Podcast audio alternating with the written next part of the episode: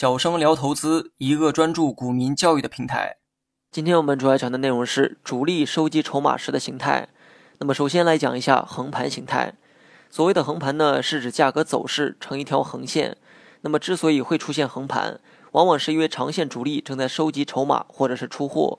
那么还有一种原因呢，是在同一个价位有两家不同的长线主力在对峙，一方呢是看好后市，所以一路进货。而另一方则看空后市，不断出货。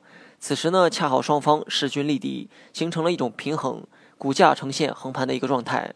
如果投资者遇到这种横盘走势，需要注意以下几点：第一，价格向上突破横盘区域是强烈的买入信号，要趁早进货；如果价格跌破横盘区域，则要趁早出货。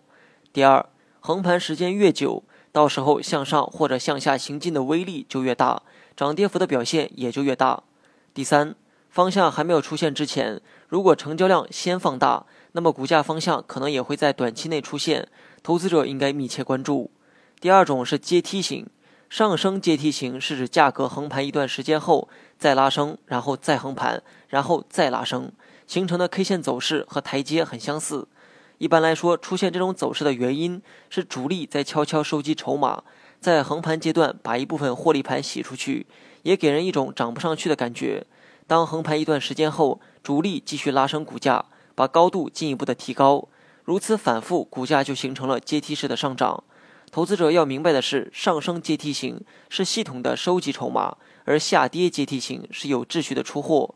因此，投资者一旦发现上升阶梯型，可以选择适当介入；一旦呈现下跌阶梯型，则要早日脱身。那么，最后一种是箱体形态。箱体形态在 K 线图上。表现为价格在一个箱体的长方形内进行运动，上有顶，下有底。那么具体图片可以在下方文稿中查看。长线主力进货和出货的时候，最容易表现出长方形走势。如果长方形的底部出现不断的上升，则庄家吸货的可能性比较大。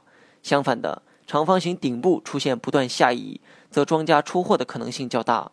其实啊，箱体震荡与横盘呢很相似，横盘的震荡幅度比较小。所以 K 线图表现的如同直线，而箱体就是振幅变大，而且上下波动的高度几乎在同一条水平线上。好了，本期节目就到这里，详细内容你也可以在节目下方查看文字稿件。